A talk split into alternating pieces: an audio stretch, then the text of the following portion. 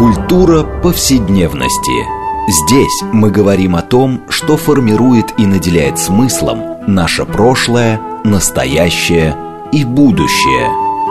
Ведущая, главный редактор издательства «Новое литературное обозрение» Ирина Прохорова. Культура повседневности. Программа предназначена для лиц старше 16 лет.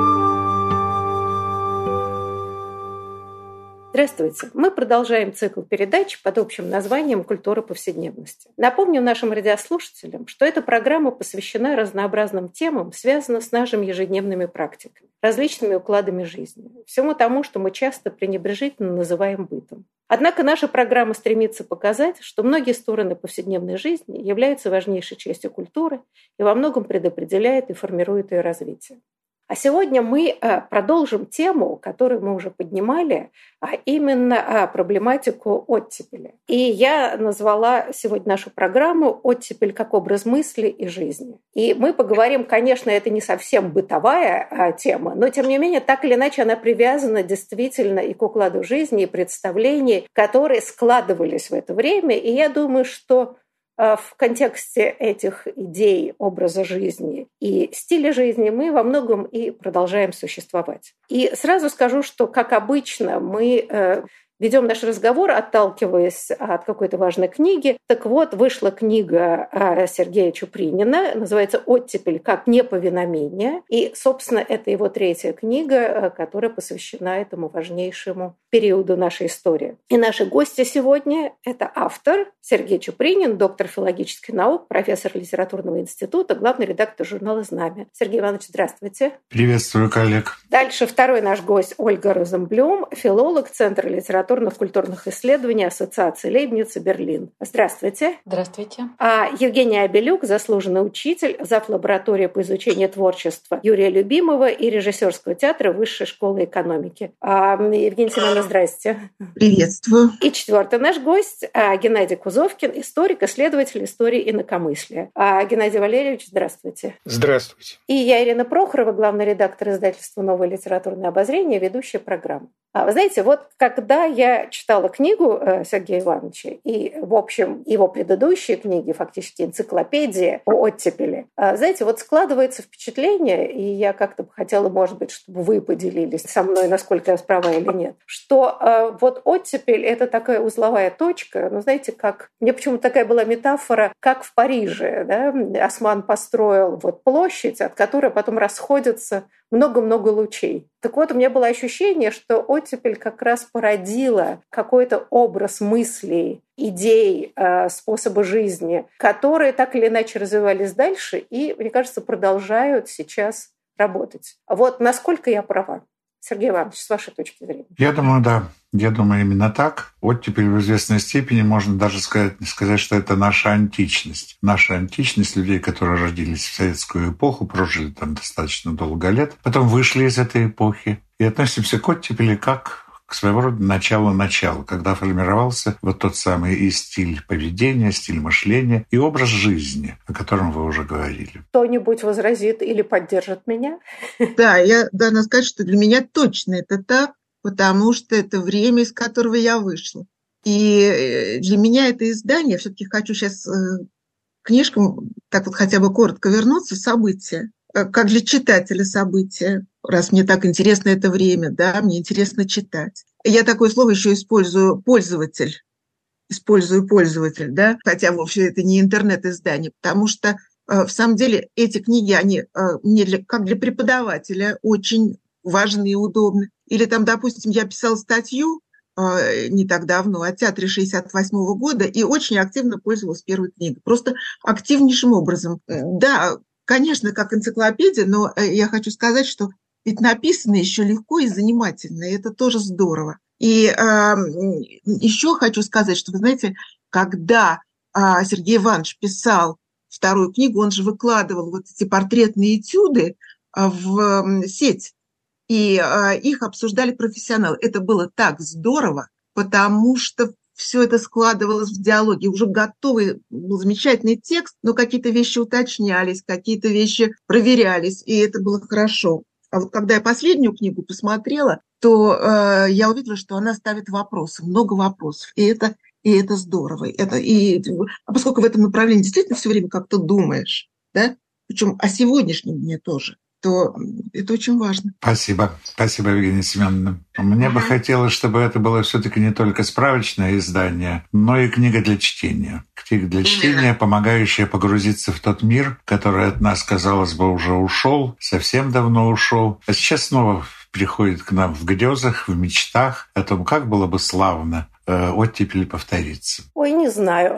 Все прекрасно в прошлом. Но, честно говоря, вот то, что вы описываете, а, во всех книгах последнее очень важно, поскольку это ну, как бы, да, статьи, которые показывают, а, как мне покажется, да, эм, ну, вот рождение то, что мы условно можно назвать гражданского общества из сталинского общества. Ирина Дмитриевна, а можно я перебью? Можно. Я не могу слышать слово «рождение», потому что несколько статей было, именно статей э, историков э, западных, которые назывались «Рождение чего-то и каждый раз смотришь, как оно заново рождается. Сначала один исследователь показывает, как рождается в 1956 году. Вот как раз речь идет про альманах «Литературная Москва», о котором пишет Сергей Иванович. Один историк показывает, как рождается общественность. Потом другой, который, видимо, этого не знает, по крайней мере, он его не цитирует, пишет, как в 1968 году рождалась общественность. И вот я сижу, смотрю на два этих текста и думаю, что ж такое рождалось-то? И вот как оно все эволюционирует.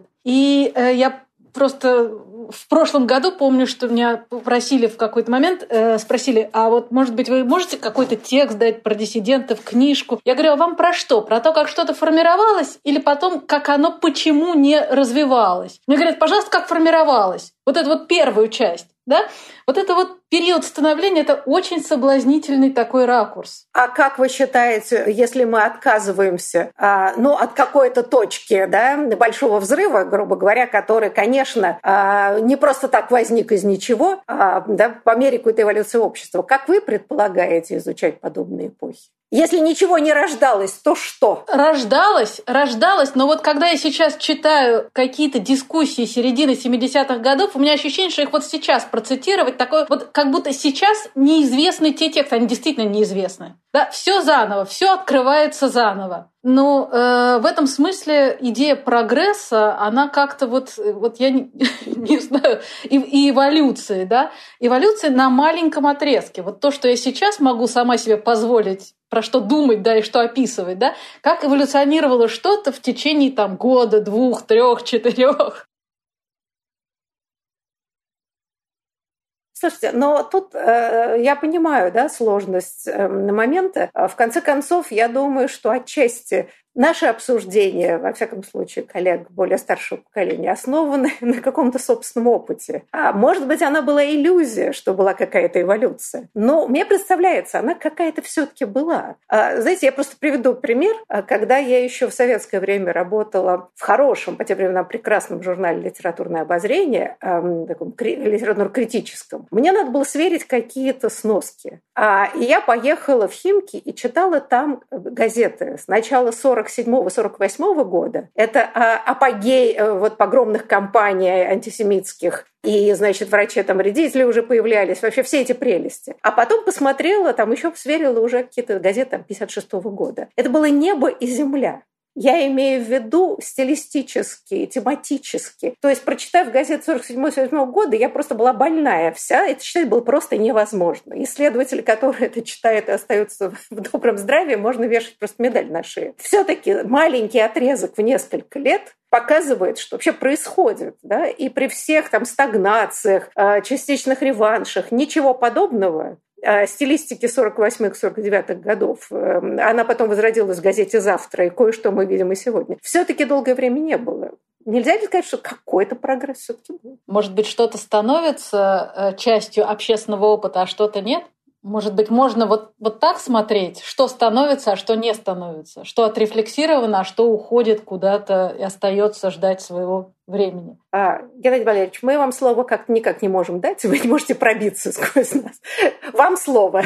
Не рвусь и с интересом вас слушаю. Но можно привести образ, который сформулировал такой тоже человек оттепели Владимир Войнович, который где-то написал, может быть, в своих мемуарах написал о том, что наша, э, ну, он сатирик, э, что наша жизнь напоминает такую бочку, которая замерзает зимой, и жизнь в ней прекращается, а потом э, оттаивает, и жизнь в ней начинается снова. Так что нет, я, пожалуй, не соглашусь э, с тем, что э, эволюции не было. Э, хотя бы потому, что, например, 56 год, если посмотреть на него с точки зрения, э, которая не была видна, не была видна обществу в то время, да, с точки зрения репрессивной политики, был э, невероятно либеральным. Вот как раз венгерский кризис и последовавшая за ним первая после сталинской репрессивной кампании показала, что вот как мало людей, ну вот мало, понятно, по меркам того времени было арестовано за антисоветскую агитацию и пропаганду, например. И, конечно, вот этот вот период после 20-го съезда и до, до осени, до венгерских событий, венгерской революции, это был период, я думаю, что очень такой теплой весны, которая сменилась вот э, от этой метафоры мы никуда не уйдем, сменилась, э, сменилась заморозками. И мне кажется, эволюция была. И даже вот на обсуждении э, книги Сергея Ивановича довольно, когда она представлялась Переделкина, не эта книга, а о том, э, о людях оттепели. Вот в обсуждении э, вот то, что оттепель была неоднородной, что в ней была ранняя оттепель, потом вот эти заморозки, потом э, новый, э, новые пики и падения, вот мне кажется, это исследователям оттепели э, или, скажем, людям, которые э, что-то поверхностно знают об оттепели, иногда не хватает. И вот как раз хроника событий, которую создал Сергей Иванович, это вот замечательный труд, по которому это можно восстановить и увидеть э, оттепель как некое некоторую, не, не что-то ровную какую-то линию событий. Спасибо. но мне кажется, что очень важно в книге вот «Оттепель как сопротивление», как неповиновение, простите. Э, но ведь как бы есть какой-то такой немножко гламуризированный образ оттепели. Чем дальше, тем больше он действительно гламуризируется. Ну, например, я не знаю, смотрели ли вы нет этот сериал Тодоровского «Оттепель», где, ну, абсолютный какой-то гламур. А, значит, юноши и девушки танцуют себя, значит, в модных одеждах того времени, прекрасно одеты. Прогрессивные КГБшники читают книжки, книжки запрещенные. Вообще какая-то странная происходит картина. Вообще все было классно, отлично. Какая-то полная гармония. И вот это, мне кажется, в общем, такая довольно опасная история, потому что вообще стирается понимание, а из-за чего вообще был сырбор?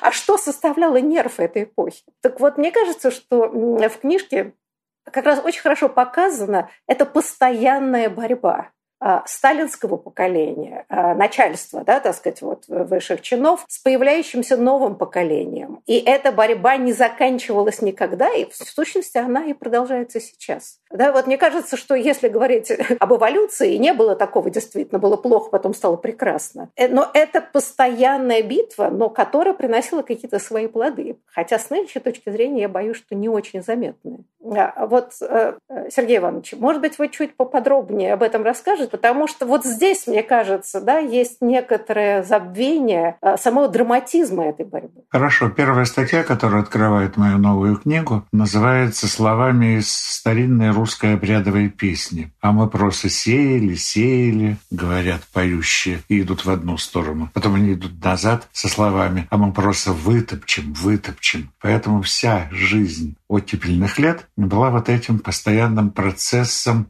взаимного противодействия. Одни хотели э, изменений, они, одни хотели, хотели перемен, другие хотели бы, чтобы общество вновь вернулось в то состояние вечной мерзлоты, в котором оно пребывало и все и 30-е, и 40-е, и начало 50-х годов, особенно вот в это вот мрачное семилетие послевоенное. И оттепель еще, это вот уже, мне кажется, важно сказать, не только да, она двигалась, но и была своего рода школой для тех, кто жил в это время и кто все-таки хотел каких-то изменений, какой-то новой жизни. А, и это все менялось. Вот смотрите, 56 год, о котором мы уже говорили. Происходят события в Венгрии. Народное восстание, революция.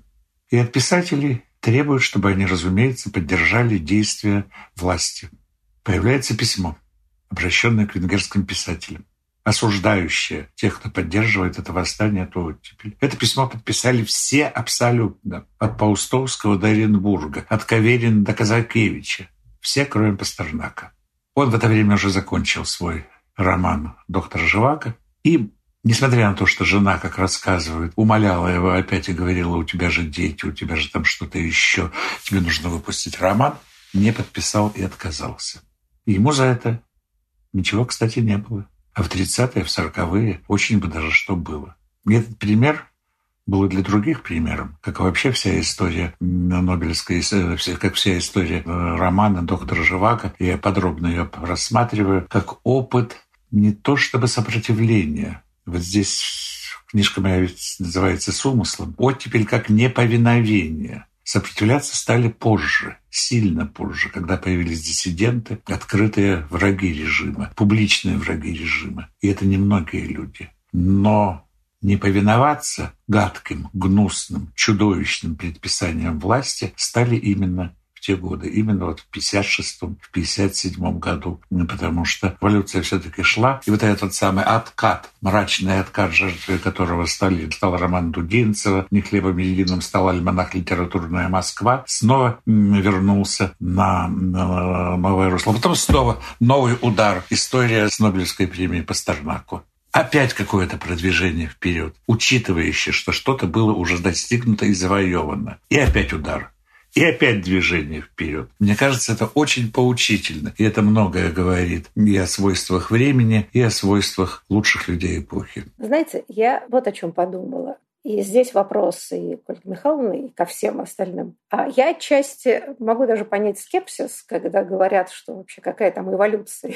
Все дело не эволюция. Дело, что в свое время я разговаривала с целым рядом молодых исследователей, которым очень сложно понять разницу, вот когда они исследуют там толстые литературные журналы, скажем, 50-х, 60-х годов, а, и даже позже, они с большим трудом видят разницу а, между, условно говоря, новым миром ну и там, я знаю, нашим современником.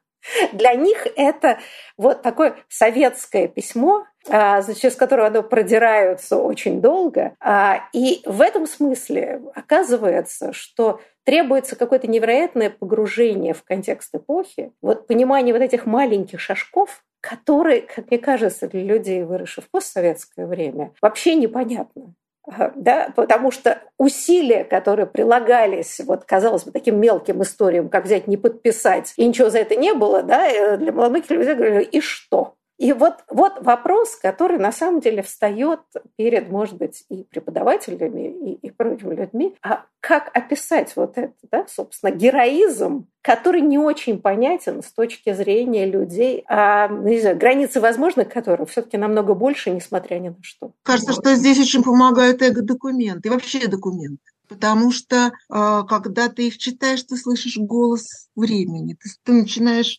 погружаться туда. И тут идет еще постоянно такой, ну, конферанс, не конферанс, такой тонкий комментарий. Постоянно идет э, размышление. А вообще, мне кажется, что вот эта книжка, а, последняя книжка о неповиновении, которая, я говорю, я чувствую, что у нас стоит очень много вопросов. Она мне думается еще интересно, знаете, разными подходами. С одной стороны, а, очень конкретная история о Пастернаке.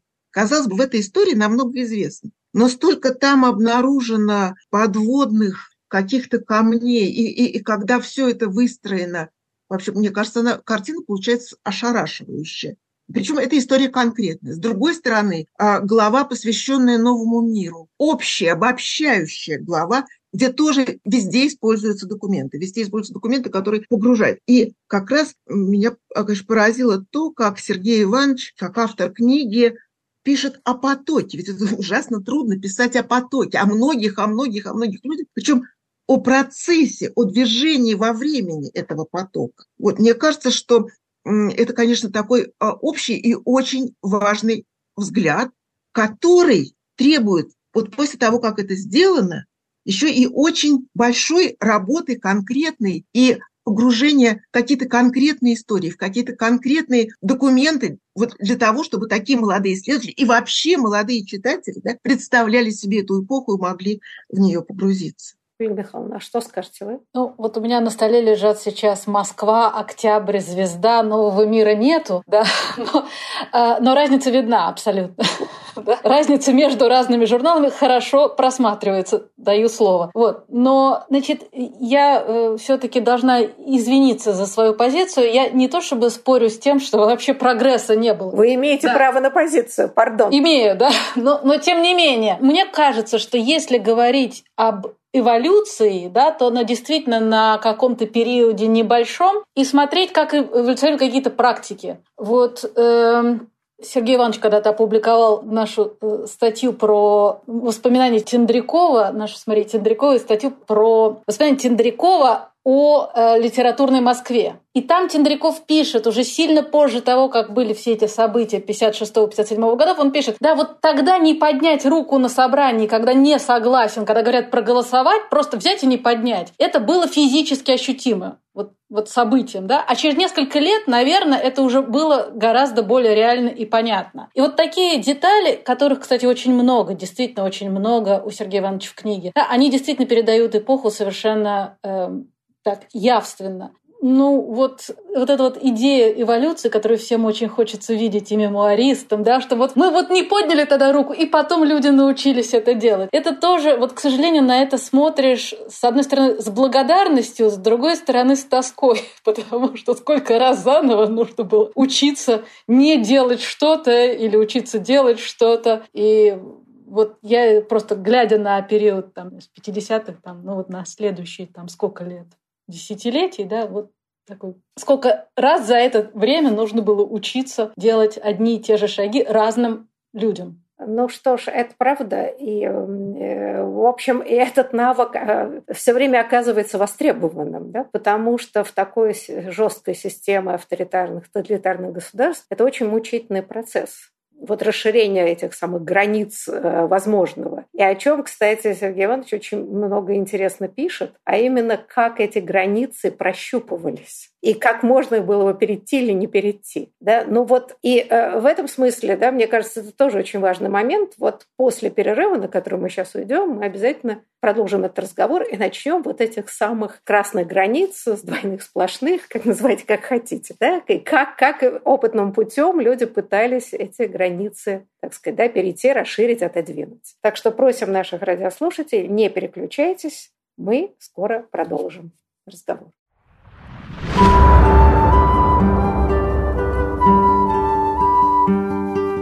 Здесь мы говорим о том, что формирует и наделяет смыслом наше прошлое, настоящее и будущее. Культура повседневности.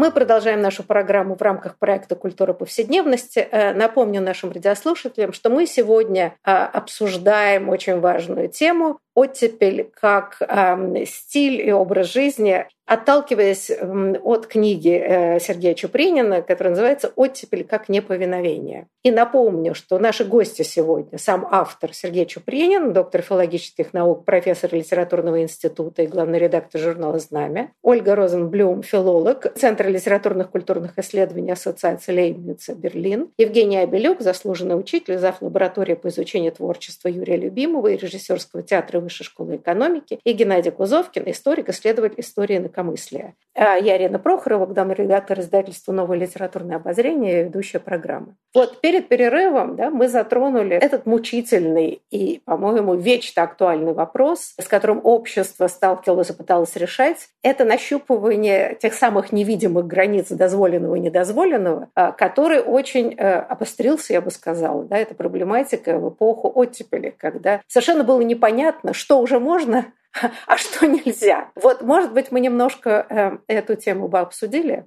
А, знаете, э, Сергей Иванович, конечно, логично дать слово вам, но опять же мы все время э, вот Геннадию Валерьевичу как-то не даем сказать. Он боится встревать, да? Ну давайте начнем с него. Ну я не боюсь встревать, и может быть даже зря вы мне дали слово, потому что я хотел бы сказать еще немного об эволюции. Я приведу такой пример.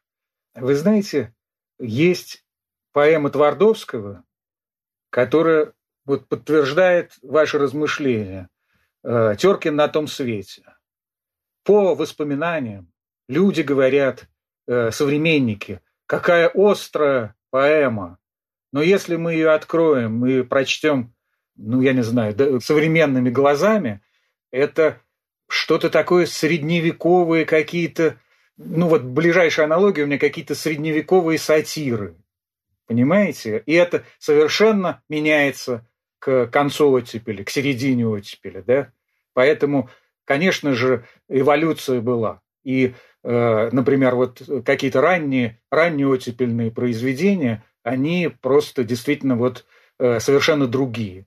И я бы не согласился с Сергеем Ивановичем э, по поводу того, что сопротивление – это потом, после оттепели. И в данном случае я бы сказал, в этом есть некоторый недостаток заголовка книги. Э, Все-таки книга повествует о российском инакомыслии, о российском неповиновении. И даже, я бы сказал, о неповиновении э, в литературном и окололитературном столичном мире. Мы не видим инакомыслия, неповиновения в республиках э, СССР. Почти не видна провинция. Но, кроме того, я хотел бы обратить внимание, что нет и такого феномена, как консервативная фронта. Мы воспринимаем и книга, ну вот в результате э, такой эмпирики, да, э, для нас неповиновение – это неповиновение освободительное, либеральное. Но как раз-таки публикации постсоветские открыли большую консервативную народную фронту, просталинскую или, если хотите, антихрущевскую. Их было трудно разделить. Э, вот я так как бы лестнично догнал то, что было перед перерывом. Ну, как раз я хотел вам возразить, потому что про антилиберальную фронту как раз очень много написано, я это обязательно об этом спрошу. А, но вот давайте чуть-чуть про границы, да, дозволим, как пытались, как это эмпирически происходило. И мой следующий вопрос будет как раз вот о, о таком многообразии собственно говоря, мысли в связи с этим, да? как, как рождается многоголосие, как ни странно, э, идеологическое, не знаю, эстетическое и так далее. Но это следующий вопрос. А вот все-таки про вот этот сложный процесс нащупывания этих самых границ дозволенности. Сергей Иванович. Вы знаете, я чуть-чуть разверну этот вопрос и немножко поговорю о изменении поведенческих практик. А, вот смотрите, в 30-е годы подпись какого-нибудь под каким-нибудь палаческим письмом была нормой. Она не говорила ничего, ни хорошего, ни дурного о тех людях, кто вынужден был в тех обстоятельствах. Когда ведь читаешь старые газеты или сборники документов, то ужасаешься. Господи, боже ты мой, неужели и Зощенко, и Олеша, и еще достойнейшие люди подписывали вот эту вот гадость? А что им было? Что они могли сделать? Они не могли сделать ничего. Это их не характеризовало. Это я отвечаю сейчас в данном случае тем, кто обычно ругает писателей советской эпохи, советской пары за сервилизм, за непротивление, за какие-то вот такие вот вещи. Бывают вынужденные обстоятельства, и их надо понимать. А здесь во время оттепели произошло сдвижение. Стало можно чего-то не делать.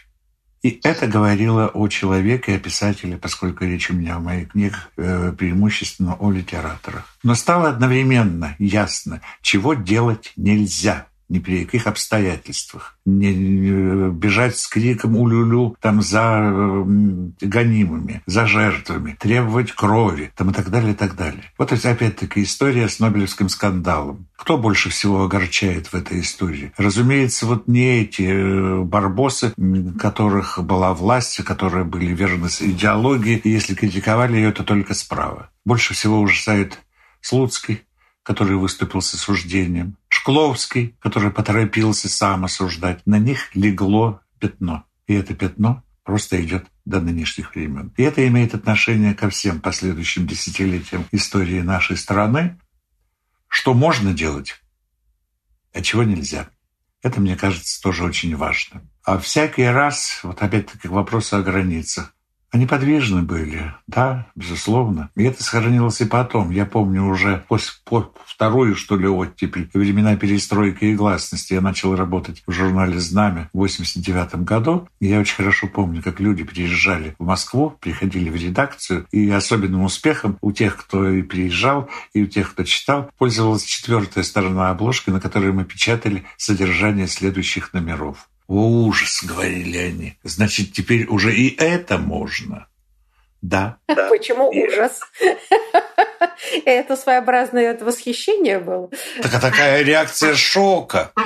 Как? Ведь еще только недавно, еще вчера, еще, кажется, сегодня утром это было все табуировано, это было все опасно. А теперь, оказывается, уже можно. Если будет скандал, то пусть будет скандал. Он не приведет к каторге и ссылке для тех, кто в нем участвует. Но вот знаете, я хотела бы вернуться к разговору, и, кстати говоря, Геннадий Валерьевич это затронул. А вот э, что мне очень понравилось в книге, это как вы описываете Значит, до э, середины 50-х годов, я, кстати, вот как-то об этом не знала, да, не придала этому значения, было всего пять толстых литературных журналов на всю страну. А, и, значит, а после этого начинается невероятный бум, огромное количество, там, не только юность, а, э, там, наш современник и прочие, прочие вещи, да, просто огромное количество журналов появляется. И с ними появляются разные направления а, мысли.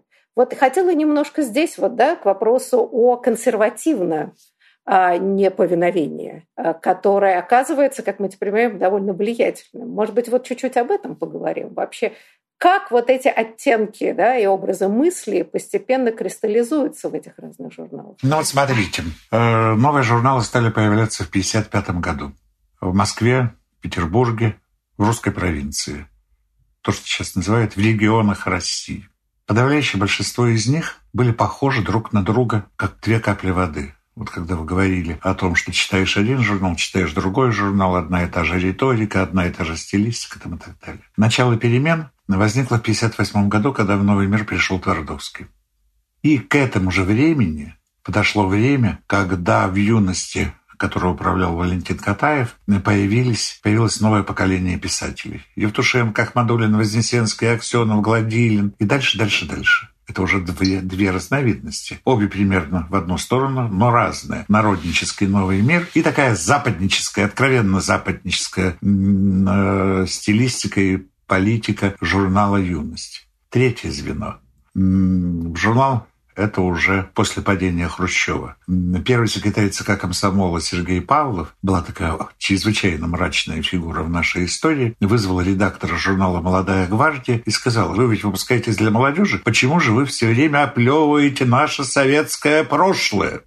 Партия сказала «надо», комсомол ответил «есть». И появилась молодогвардейская риторика, уже коммуно-патриотическая, такая почвенническая. Третье совершенно звено, которое вступило в полемику и с Новым миром, и с октябрем сталинистским, и с э, вот этой западнической юностью. Вот вам уже четыре. Это четыре разновидности этих изданий и четыре версии ответа на то, как жить дальше. Либо идти вперед, э, раскрепощать народ, как говорили новомирцы, либо инфильтровать западные достижения, западные культурные, поведенческие стандарты там, и так далее, либо возвращать ее к до Петровскому времени. Ну вот.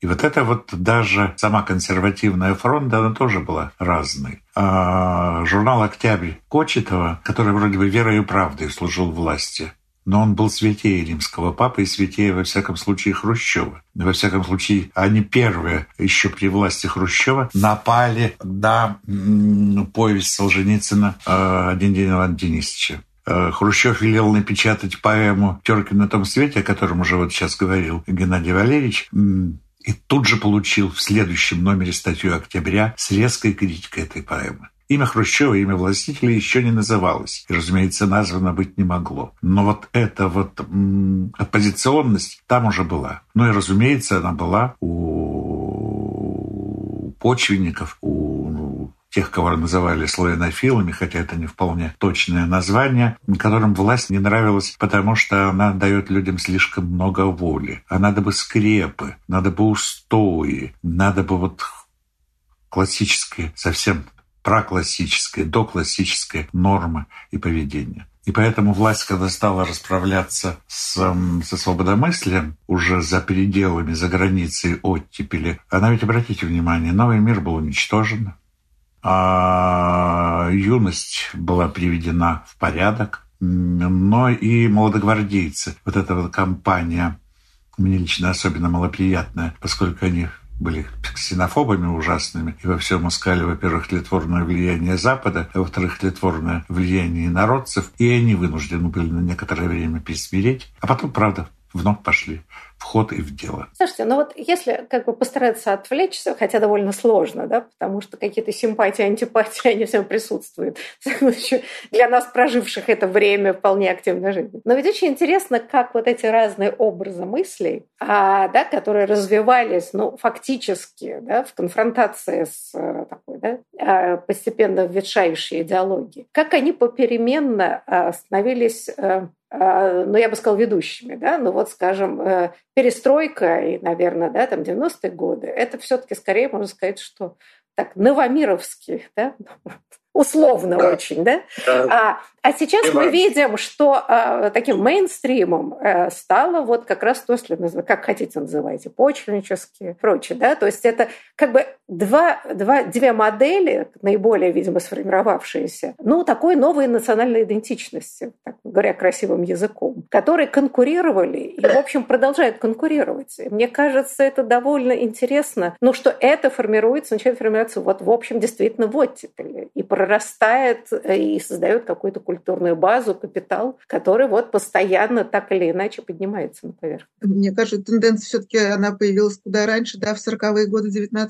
века с появлением э, философии оригинальной русской, да, западничество, славянофильство. Но я, я сейчас о другом думаю. Я думаю о том, вот почему я, услышав ваш вопрос, почувствовала, что я затрудняюсь на него ответить. Почему я, э, мне трудно об этом говорить. я себя поймала на мысли, знаете, какой, что мне всегда было интереснее, э, вот как э, читателю, получается, а не как филологу. Я не как филолог себя вела, а как читатель. Интереснее было смотреть на стратегии противостояния, понимаете? А противостояние не консервативного как раз, да, а, а противостояние вот такой авторитарной, государственной.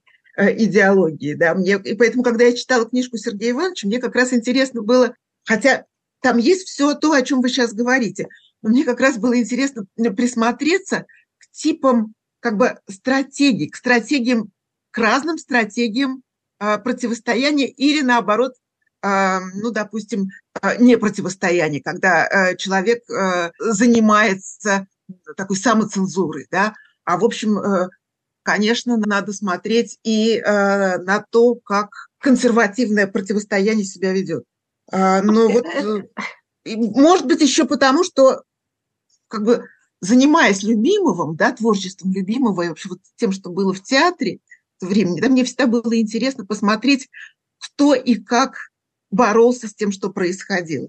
Знаете, но здесь есть парадокс, о чем Сергей Иванович, кстати, написал, да, что то, что мы называем консервативным, а, скажем, те люди, которые исповедуют эту идею, они скажут, что могут назвать нас консервативными. Ну, да, то есть, условно говоря, да, потому что да, а, да, обе течения мысли, они все-таки развивались в советских условиях, так или иначе опирались и довольно интересно интерпретировали наследие XIX века. Да? Мы понимаем, что там, революционные демократы, писатели демократы и все прочее были вполне использованы, а, да, вот втянуты в этот канон советский и, в общем, сталинский. И если посмотреть, чуть-чуть застранившись, а, скажем, попытка возрождения, там, не знаю, религиозной мысли начала XX века, а, значит, э, мыслителей славянофилов, которые, конечно, сильно бы удивились, кто их поднял на щит, но тем не менее. Это ведь тоже был невероятный вызов а, и казалось чрезвычайно привлекательным, потому что это было запрещено. Это было все окрестено, значит, вот консервативные, буржуазные, расные такие сики. И в данном случае, опять же, если так чуть-чуть попытаться отстраниться, это было не менее радикально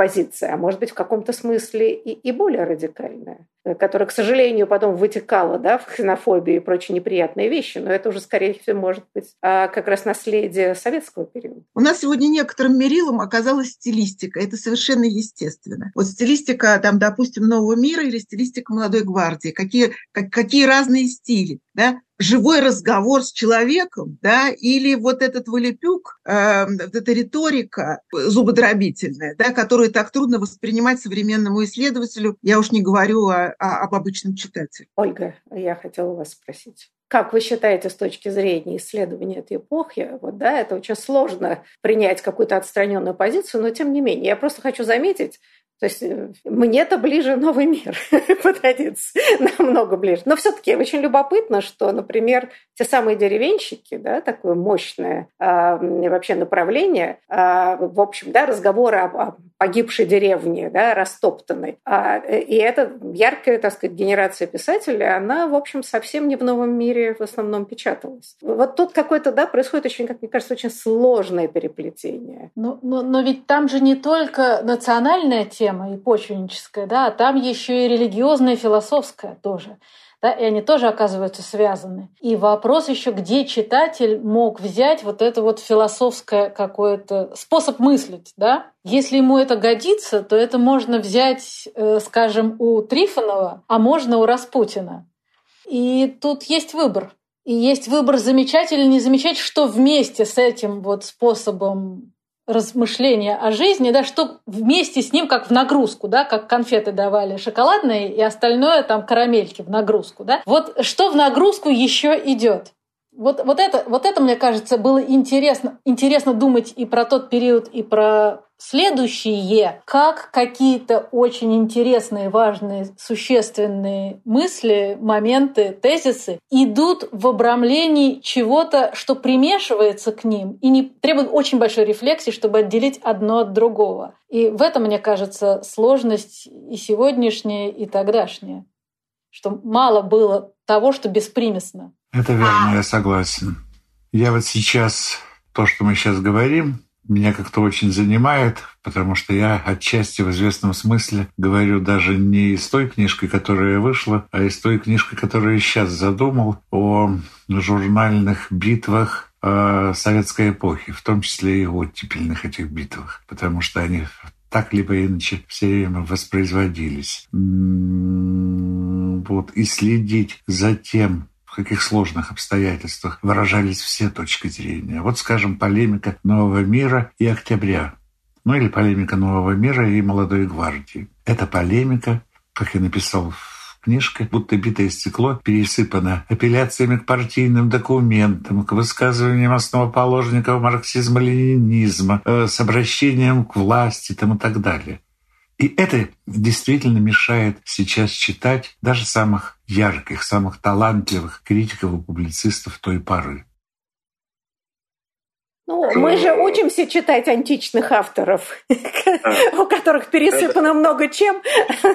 Это навык. Но тогда, и тогда тоже, в общем, читатель многое приходилось выражать обиняками, окружать чистоколом вот этих вот казенных фраз и ритуальных клятв верности. Эм, но читатель был уже грамотный, он умел читать между строк. Знаете, вот последний вопрос. У нас программа, к сожалению, заканчивается. Я хотела бы спросить Геннадия Валерьевича, Иванович. А вот э, книга Сергея Ивановича замечательная, она, но он, ну понятно, невозможно все исследовать, да, исследуется, но он исследует вот как бы официальные журналы, да, их разнообразие. Но ведь э, начиная с конца 50-х годов начинает развиваться такая замечательная сеть неподцензурной прессы. А, и литературной, и, значит, социальной, и все прочее. А вот с вашей точки зрения, кратко, если, насколько можно, а, как бы, да, можно ли ввести эту прессу в возможности посмотреть, насколько она корреспондировала с тем, что происходило в официозе? Или это был все-таки параллельный мир со своей стилистикой, вопросами и прочими вещами? Вы знаете,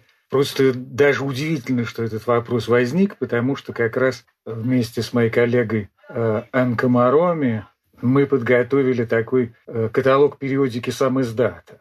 И там, конечно, э, это пока был первый шаг, такая реестризация этих изданий.